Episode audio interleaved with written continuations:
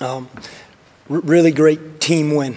That is a team win uh, versus a very good basketball team, and just uh, really proud of our guys. Coach, just talk about the atmosphere tonight, rivalry game. Without Ezra, you and your team pull through late. You really controlled the game for a good amount of the second half, and y'all just fought and fought and fought. Yeah, we just talked about that out in, in radio. Is that in terms of the atmosphere? You know, football's got a 12th man. You know, basketball has a six man. And tonight, this Coliseum, the, the fans, the students, they were the six man for us. And what happens is, is the beautiful chemistry of basketball becomes they feed off our players' energy, and then our players feed off their energy. And that's those special three words in, in college basketball, home court advantage, and, and it was there tonight. Coach, kind of the, if there was a knock on Bobby, it was maybe not the biggest scorer in the world. Obviously, he's kind of scored a lot early this season. Just talk about his.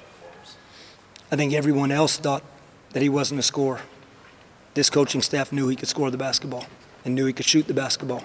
And that's why we said all summer, and when he gets healthy, you'll see a guy that's a really good shooter and he can score the basketball. And so, uh, been proud of Bobby. He's an absolute warrior uh, all the time, what he does every day. And um, I think tonight he did, he did it again, and I think this is just the tip of the iceberg for him. And in that first half, when y'all, you know, obviously didn't have Ezra and also RJ and Brandon were foul trouble, he at times kind of did everything uh, offensively, so that was huge. Strength. Yeah, no, no doubt about it, Steven. It's like, um, you know, you think about it tonight, and we just talked about the locker room, and that's my opening remarks were this was a team win. Whether it was Logan, whether it was Val, whether it was Cyr. I mean, maybe the two biggest plays of the game are the offensive rebounds on the free throw line. That just changes the momentum when we got those free throw offensive rebounds. So, this was the true essence of a team win. And what happens is when guys start pulling and that energy starts to become contagious, now Bobby starts to elevate, Caleb starts to elevate, Brandon starts to elevate, RJ starts to elevate because they know the Callum Richards, the Cyr Malongas, the Valentinos, those guys, man, they're doing everything they can. I t- I can't say enough about those two rebounds on the free throw line from Cyr. Callum got his first start tonight, and he played pretty well. Had some pretty big rebounds. What did you see from him? Yeah, exactly what you said. A, a freshman that tried to play as hard as he could, that was going up against older players. A really good front court for Wilmington. And yeah, did they get him a few times? Absolutely.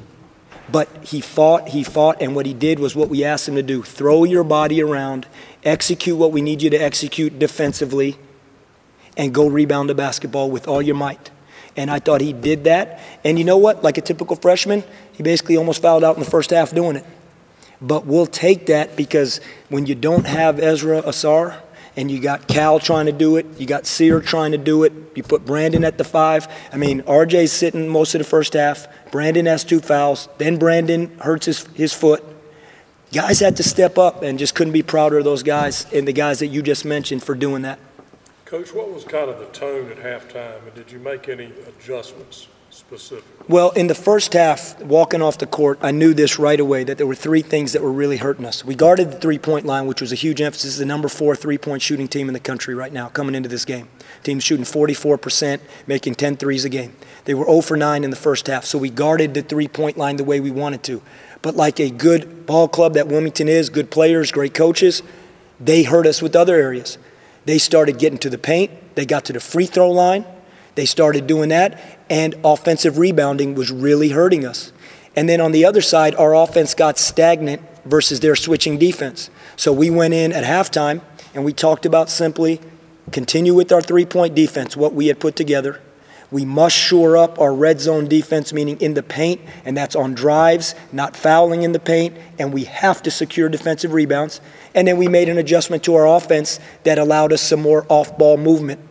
And that's what we did. And we went in there and we said this one thing we're down 7 nothing right now. That's the score. We practice this every day. We put a score up on the board, we put time up. You're up, you're down, maybe down big, maybe down one, maybe tied. And we said, we're down 7 nothing. Let's go play the first four minutes. Came out in a zone there with just a few seconds left in the first half and got a stop. And that seemed to maybe give you some momentum going into halftime? Yeah, I think anytime we're sitting here and we're in really deep foul trouble, obviously people turn to zone, but we've used the zone a few times this year. Uh, we're confident in the zone. It's not something that people, some you don't want to play zone versus a great shooting team. Well, sometimes you can play zone a little bit versus a good shooting team because you know where the shooters are.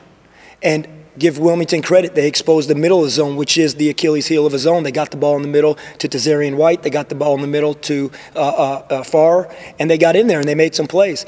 But we went to it at the end of the first half, and we obviously went to it late game just to prevent the bull rush drives that they're trying to do uh, late in the game just to get layups quickly. You guys went six deep on the bench, uh, Caleb with 11 points. You talked about wanting to see more out of them. What did you like about their performance? Yeah, just what you said. Again, all those guys stepped up and gave something. Caleb was fantastic tonight.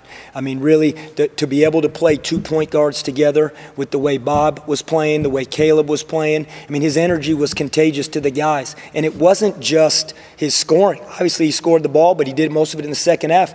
But his defense consistently doing what, you know, th- that can be his identity, and I think he loves it. And it really charged up our guys. Coach, you had some, sorry, you, you had some lead changes back and forth in the middle, and then you hit some real big shots. Are you feeling like the guys are starting to find that clutch, that three, that, because there were a few dagger threes there, towards the middle to the end of the game? You guys know how it is. We've been on both ends of it. You get hit with those dagger threes on the other end, and, and it's a crusher. And we were fortunate tonight that we made some of those threes. But that's what basketball is such a beautiful game. And that's why we love it so much. That's the intensity, the competitiveness. Go back to the six man, the energy of this crowd. But our guys put the work in every day in this gym and, and shooting. So when Brandon shoots, when Bobby shoots, when Caleb shoots, when Ben or Quentin or RJ, the whole bench, if it's the right shot, make or miss, we're going to live with that shot 10 out of 10 times. And tonight they went in.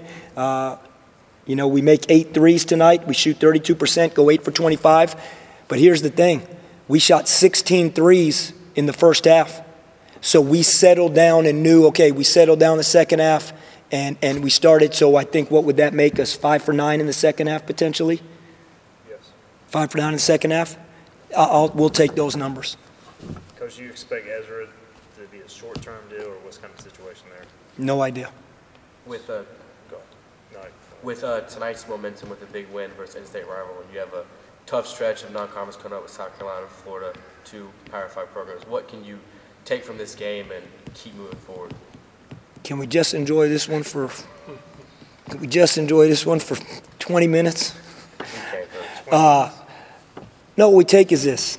Okay, we knew how bad we wanted this game, not because it's just a rivalry game. It's the next game, and we're coming off of a game where we got our tail handed to us. I mean, we had practice today before the game. Basically, our shoot around was practice, and our guys wanted this to in terms of wanting this game. So what we take from it is this: we didn't practice today earlier because we wanted this game more than we want any other game. We practice early today because we need to practice to become a really good team and establish our identity, which we haven't done yet to this point. And tonight, I thought we started to establish our identity defensively. And so the answer to that question is tomorrow, the next day, the next day, we're going to do the same thing to keep our identity. And hopefully, when we get to Maryland Eastern Shore and those other games that you had alluded to, then our identity is stronger. And that's all this is about getting better every day, establishing our identity. And I thought our guys did that tonight. Time for one more? There you go. You're good, Thank you, guys.